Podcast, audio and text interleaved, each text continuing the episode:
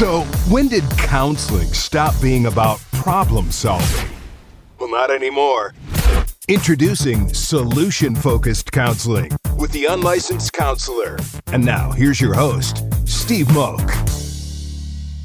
Well, hello and welcome to another episode of The Unlicensed Counselor. My name is Steve Moak. I am the unlicensed counselor and so grateful as always to be here on a beautiful little overcast kind of rainy day here in Scottsdale. Still a little warm, but I'm telling you, we the end is in sight. Um, uh, and you know, this is also the start of just a great time of year out here uh, in, in Arizona. Uh, obviously, I just I'm very fond of our state, but now is when we come into just just the glorious times, hiking, biking. I went up to Flagstaff with a friend last weekend. This state, you know, not not that I need more people to move here, but I mean, you can go from cactus and desert. You know, you shoot two hours north, and it's lakes and mountains and clouds, and it's just so diverse. And they're skiing, like it's just awesome. And uh, you know, I feel very fortunate and lucky and grateful to be able to spend time here and uh, to get out and explore this state is, is just a ton of fun. So, um, you know, good stuff, good stuff going around. And by the way, I'm wearing my Diamondback shirt. D backs are looking like uh, we may head into the playoffs here if we can hold on to a wild card spot. Tonight, this uh, this episode we record on a Thursday is actually the Arizona State football's first game. I'm actually, going to that, taking my daughter and some friends to that game as well too. So, and then the NFL starts. It's just, you know, it's like is that time of year where we just kind of pick up steam. We're getting out of the heat out here. You know, it's just it's all smiles out here in, in Scottsdale, Arizona. So just just happy. I was taking some time over the weekend and actually reflecting while I was up in Flagstaff. It's like life is pretty good. You know, been divorced for almost a year now, and you look back and it's like, man, what a journey. Like there was some dark periods, some rough stretches, but you got your health, you got your family, you got friends, you've got great things going on. We got a fun podcast to be able to share a lot of good stuff. So just just pretty good. I encourage everybody who's out there listening, take a minute and kind of think of something you're grateful for, as always, uh, on a day like today. Uh, but today, I want to talk about um, how do you have some fun, right, in uh, in sobriety and recovery, not drinking. It is a super super common question, and one that almost paralyzes people when they're thinking about stopping drinking, right? And I'll break it down a little bit of just not only how do you have fun, but maybe some things not to do as well too, kind of early on, and then things shift kind of over time. There's kind of a trajectory in recovery. And again, recovery, and I call recovery abstinence, right? Drink, you know, not using drinking or drugs. That's my definition of it. I don't know when or why I have to clarify that anymore these days, but the world has changed in terms of how it defines these things. But uh, just give you a little pointers and feedback. September 11, 2014 is my sobriety day. I'm coming up on nine years here. So thought I'd maybe take a moment and reflect back on that and just kind of share some of the things I've done right, some of the things I've done wrong. And then I'd love to hear some of your feedback. And then at the end, I maybe want to answer a couple questions. They've been stacking up. You know, I kind of got away from answering some questions at the end of the podcast, but they've been stacking up and getting some interesting feedback on Facebook and Instagram and things like that as well, too. So you looking forward to just diving into all this on the show today. But before we do that, as always, want to thank our friends over at ShareTech. Look, the number one most important thing that you need is accuracy when you're doing a drug and alcohol screen, right? That is ShareTech. They have proprietary technology that allows this test to not be cheated. If your loved one is able to evade detection from one of these other different types of tests, not using this proprietary uh, system that ShareTech has developed, then you're really doing a disservice to your loved one. And, and, and, honestly, it can be fatal, not to be scary. But look, if, if we let somebody go and they continue to use and they get something, some fentanyl or something cut into whatever they're using, I mean, that could be the last time that they use. So with ShareTech, we can guarantee that we're going to know that person took that test and here are the most accurate results available on the market. Go to betterdrugtest.com. Please pick up one of these tests. Uh, you'll thank me later. Your loved one will thank me later. Usually over time, they're usually not too thrilled when they find out that they can't cheat a drug test. But, you know, when they're 30, 60, 90, a year sober, yeah, maybe I'll get a thank you note. Don't need one, but I'm just saying that.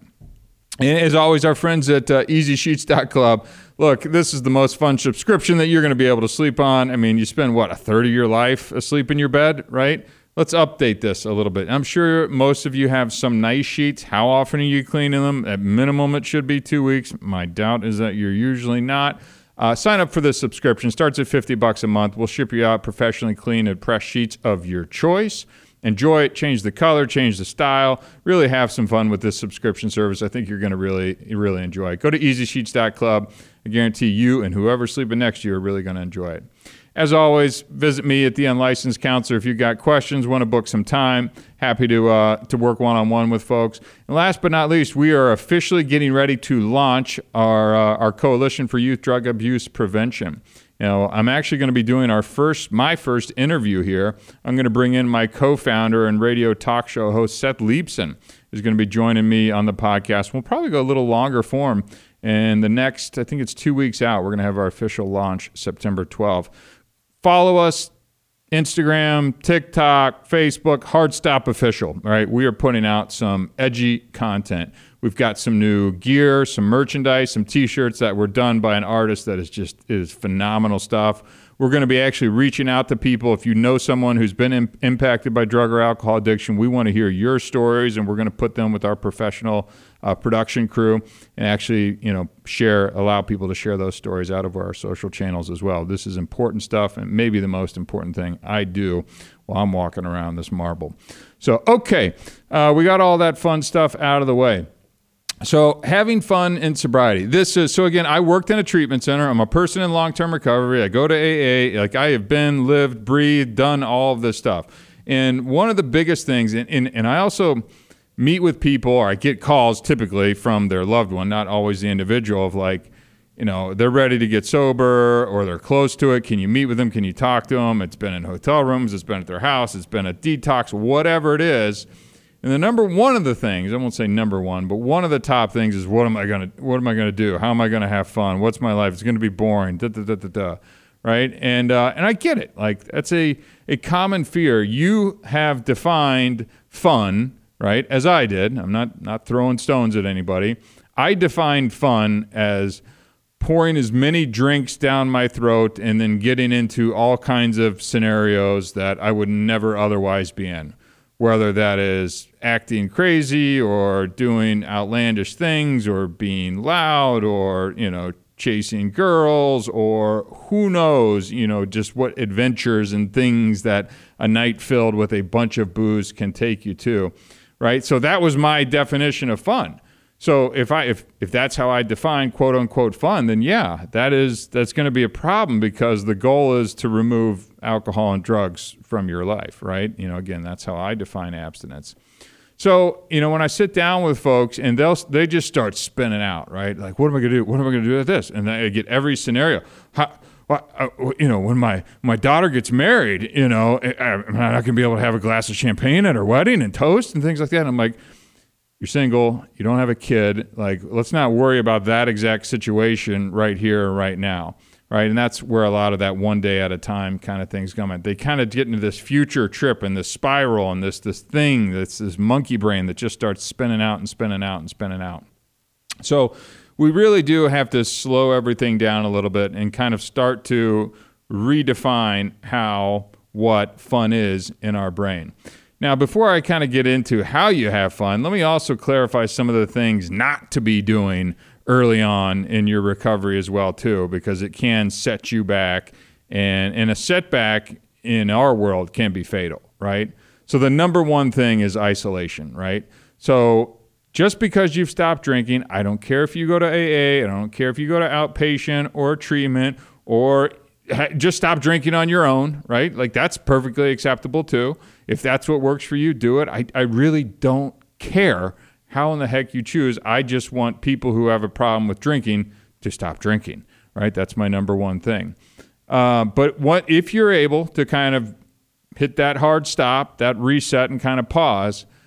What I don't want you to do is just start hanging out by yourself, right? If you're now just alone, solo, and you're probably going to have more time on your hands as well too. All of those times where you used to post up in the corner bar, or your friends would call you and go to happy hour. By the way, we probably need to update the term happy hour as well too. I, I don't know a lot of people that come out of happy hour necessarily happy. They come home late, drunk, wife's pissed, kids wondering where they are, you know, messed up. It's midnight on a Tuesday. Podcast for another time. Um, but you know, I, I really, you're going to have more time on your hands because the time that you had dedicated to drinking, which if you were like us, problem drinkers, alcoholic type drinkers, filled up a good, a good amount of your time.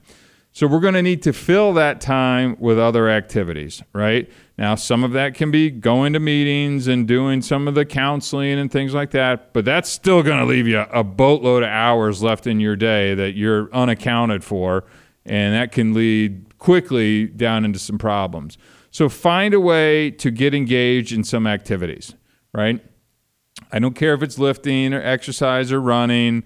I don't care truthfully what that is. I want you to be out, not sitting on your couch, just letting that mind continue to go. In an ideal world, you'd be engaged with your friends, you'd be volunteering somewhere because the good that comes from helping others starts to improve your mental health, well-being, and all those things as well too.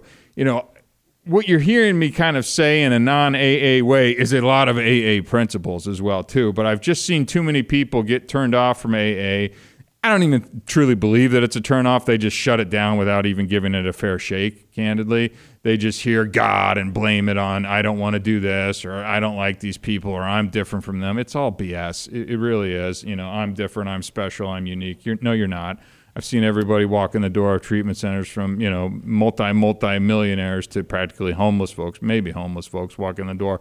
We're all the same. We all have that same kind of brain that landed us in the same spot, the same couch, spinning the same tales with just slightly different outcomes and stories.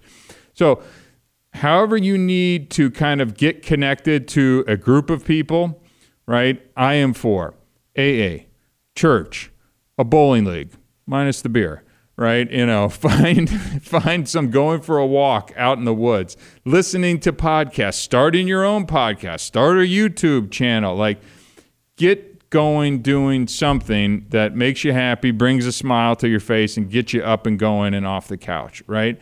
Like honestly, I just don't want you sitting in a room with the brains that are newly sober that we're still I mean, physiologically, chemically, it's going to take at least 90 and more than likely 120 days for our brains to start to heal, start to turn the corner, start to kind of rewire itself, for that memory to come back, for that fog to get lifted. I mean, you literally are almost just buying yourself time, right? I, maybe you need to get a, a, second job or something like that. I, I don't know what it is, but find something that kind of takes up your time. So don't sit alone. Don't isolate. Don't let your brain just kind of spin on itself, right? Second is, you know, watch out who you associate with, right? Watch out who you associate with. You know, the analogy that I always use is if somebody was sitting in this chair next to me and they were they were standing up on it, is it easier for that person to pull me up or for for them, you know, to pull me down or for you to pull them down, right?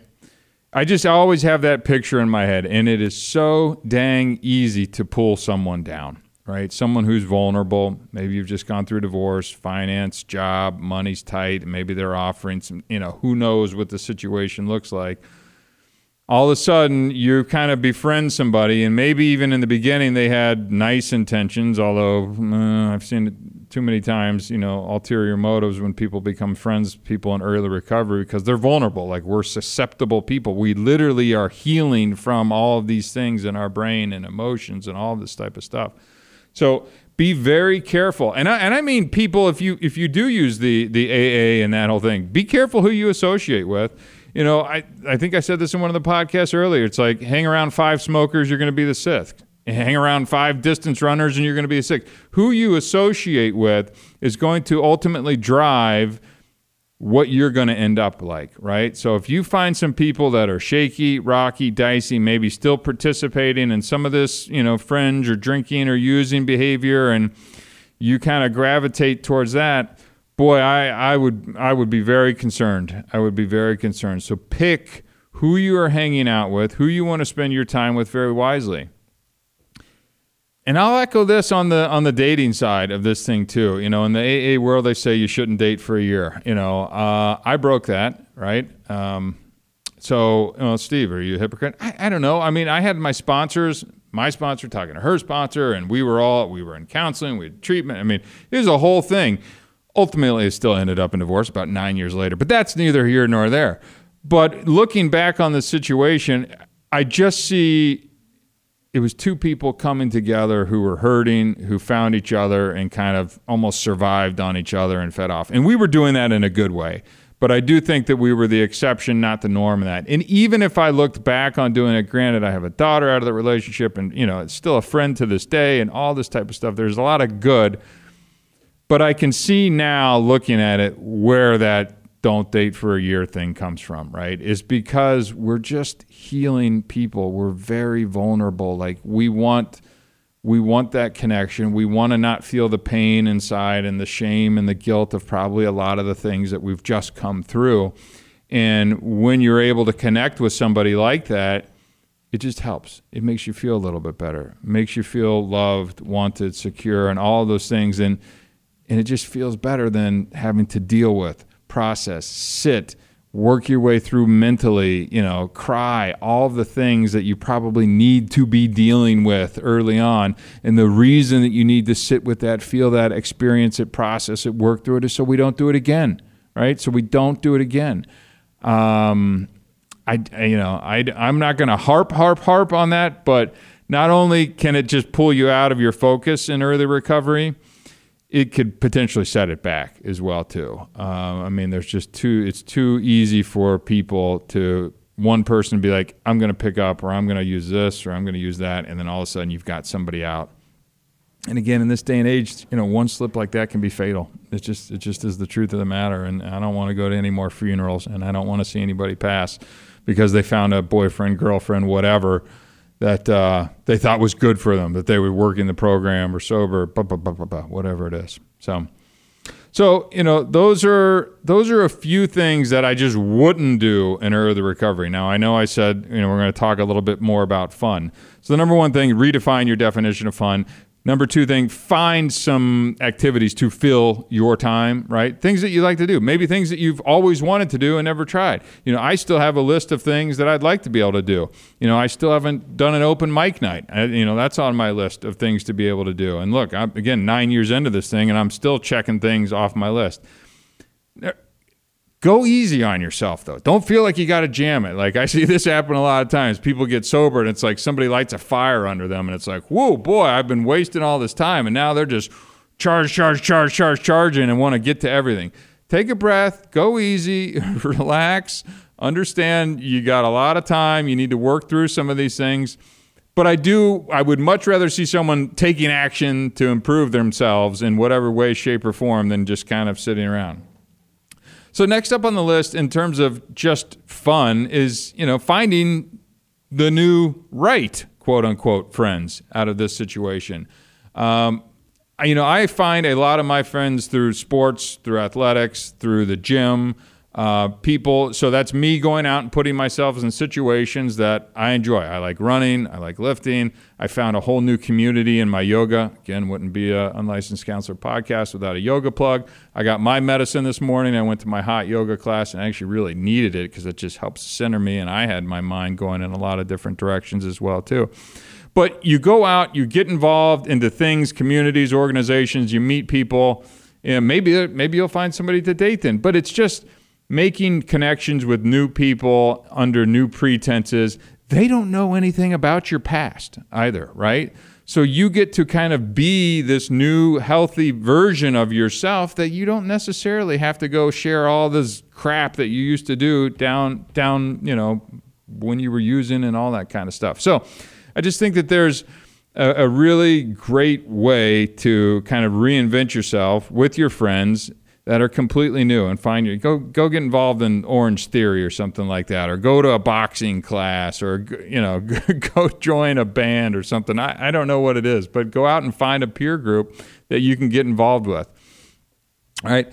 So if you Google how to have fun in sobriety, you're going to see just a list of like just activities and things like that. But I think one of the most fun things that I've kind of grown into that's not just kind of activity based is being more comfortable in my own skin, right? And that's taken me a long time. So, for example, I have a wedding coming up with a, a, friend of mine who I've known for 15 years, 20, I don't know, maybe longer. We used to party, have fun, do all that kind of stuff. He's getting married up in Park City, Utah. You know, weddings are a big, booze fest a lot of times, right? And this one is no exception. There's no nothing wrong with that. But early on in my days, I would kind of get into my head, you know, you know, not that I couldn't drink, but it's like, what am I going to do there? What am I going to do? And it's just taken me years of kind of putting myself in these situations, seeing how I react, where you really start to get more comfortable in your own skin. A, I enjoy being able to go to these events and parties now. First off, they typically have great food, right? So I love to, to crush some food here. I'll always put, you know, a drink of some kind in my hand, usually just a, a club soda with a lime people get nervous all the time and recover. Well, what do they see I'm not drinking? What do I say? Nobody gives two rips that you're not drinking. 99% of the time, they're not even going to notice, right? Like they're getting lit, they're getting drunk, they're getting close talking, they're getting loud, they're dancing like idiots. Like, let them go, have their fun. But I have found more fun now where I can go out, joke around, be around my friends. I can still tear up the dance floor, but I'm much more comfortable in my own skin than I used to be. But that took a lot of time to kind of get there. It took a lot of me putting myself in social situations that, you know, yeah, they're maybe slightly uncomfortable when you're used to having a bottle in your hand and you're doing a couple shots and you're the life and you're, you know, doing the worm at the party. Eh, it's a little different these days, but over time, again, I practiced. I don't know if I was intentionally kind of cognizant, cognitively practicing it, but I really was by just going to these events and it's not a big deal. Like it's not a big. They don't care. I've become less and less caring about what other people think while I'm out at these things, and it's just this comfort level that I enjoy now.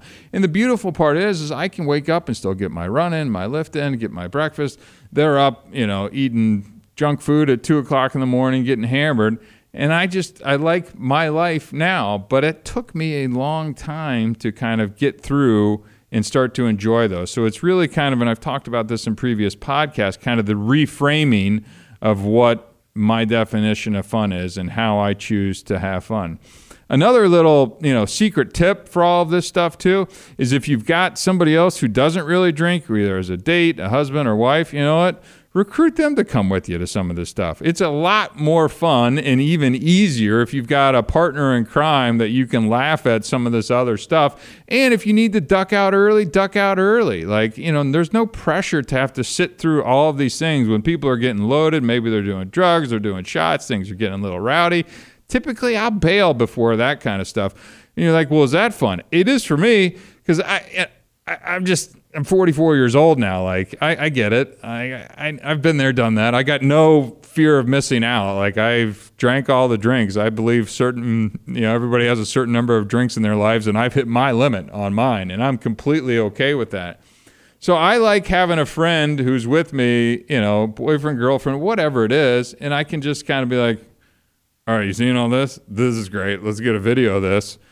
Let's bounce back to the hotel room. Let's order some room service. Let's go get a dessert, and then let's just chill and uh, you know call it a night.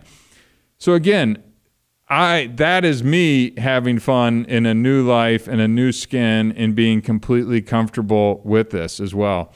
And I, I, just think people need to understand that when you're out at these parties and things like that, nobody else cares that you're not drinking. They're not worried about it. They don't care. Like, just have some canned excuses if you really feel like you need it, or just have the the fake drink in your hand as well too. So, you know, these are just little nuggets that I've kind of picked up along the way that allow me to have a little bit more fun. Um, I'm also allowing myself to to be, especially as a dad now, to be uh, not taking myself quite as serious, right? Like I have felt like I've worn the weight of the shoulders, the weight of the world on my shoulders for a long time, whether that was the startup or, you know, trying to be a better husband and things like that.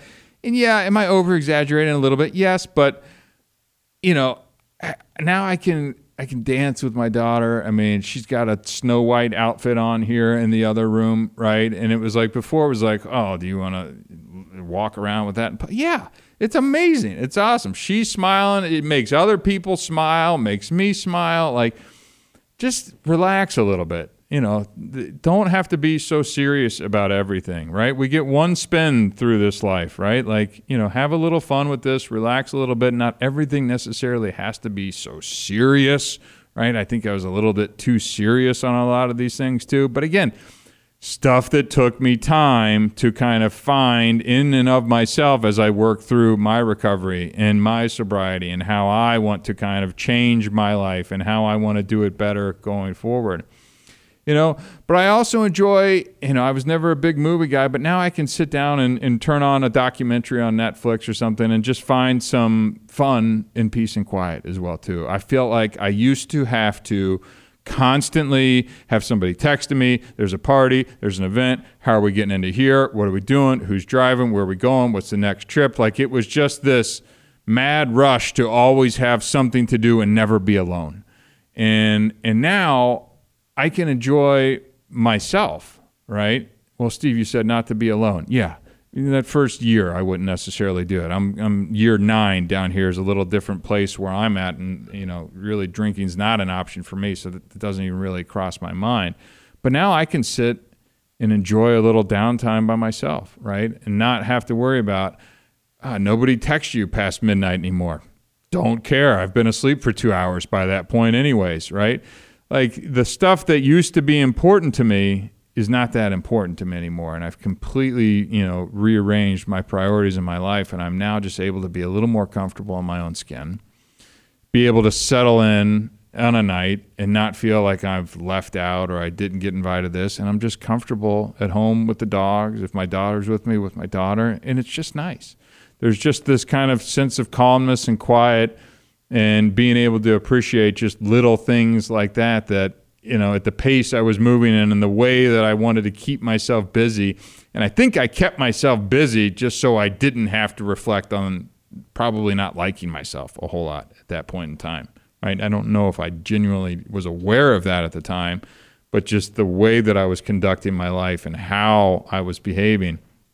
I just don't think I was a huge fan of myself. And it was just this preoccupation with booze and drugs and things like that. So, you know, there there's just some things. Again, I didn't want to get on and talk about how to have fun. It's like ride a bike, go, do this, go do that. There's plenty of that stuff that's out there on the web that you can find. That you, if you need to fill time, fill time. And it's not a bad thing, right? You know, if you need to just fill some time, especially in that first year, go do it. Just fine. Just keep trying stuff. That doesn't work. Next on the list. Get a list of 50 things. That doesn't work. Try it. Didn't like it. Try it. Next. What's on the list? Keep trying. And then what you'll find is your brain starts to heal. Life looks a little bit different. Typically, it gets a little bit better when you remove drugs and alcohol for over over periods of time. And then you can kind of start to feel who you are and start to make decisions and find what fun looks like for you. So, you know, interesting stuff. I've just been thinking a lot about it. This is that time of year where there's just there's so much to do out here in Scottsdale, Arizona. I was like, you know, I was talking to somebody the other day and it's like, well, what do I do if I stop drinking? What, what do I do? What do I do? What do I do? What do I do? There's tons of stuff to do. You do have to go search it out though, right? And it is going to be different than what you used to do. And you have to be okay with that. But look at it as practice. Look at it as practice. You're going to have fun. Get around some people who are going to support you. And I guarantee you're going to be able to laugh and remember it much more than you have any of your previous life. So uh, good stuff. All right, I just want to close the last couple minutes uh, before I shut this whole bad boy down. I'm getting a lot of comments on um, on Facebook and Instagram. Are like, you know, what is it? This unlicensed counselor? Can you be doing this? Should you be talking about this? You know, you're uneducated and things like that. I get a lot of this this stuff thrown at me. It's really fun, and I enjoy it like heck. Like talking to people. First off, they've never listened to the podcast. It's the first thing. I'm like, go listen and tell me what you don't like right? You know, my whole goal in this is to kind of come with a different perspective than what your traditional counselor would do. Solution focused, direct, actionable, take home, tangible things that you want to do. Well, you know, are you you're unlicensed, you shouldn't be out here doing this. You know what? Take a listen and if you don't like it, leave it. Like, I really don't care in any way, shape, or form what you think about this. I want to come at this with different perspectives because counseling, as, as it stands in the world, works for a lot of people, but I do think there needs to be an opposing voice or at least a different way of viewing certain situations and challenges. So, that has come up a lot of times on Facebook lately. So, I just wanted to come out here and say it. Take what you want and leave what you don't. Like, I, it doesn't bother me at all. But I do encourage anybody who's out there, just share this episode or one of the other episodes that's related on a topic that you might find of interest with a friend. Hit the three little dots and send it out to uh, to directly to an individual. I do that all the time on the different topics that I've spoken about. and see what you think. I just think it's a fresh, different way of thinking about some of these topics as well. I like to speak from my life experience. I've had quite a bit. I think that the life experience is almost equally as valuable as whatever letters that are coming after someone's name. Not always, but I think a lot of the time. And I think we've gotten into this kind of default thing. License means better advice, better suggestions, and I just don't find that to always be the case. And hence, the unlicensed counselor was born. So, anyways, take a listen. Thanks again for all your support. I appreciate it. My name is Steve Moak. I am the unlicensed counselor. Until next time, thank you very much.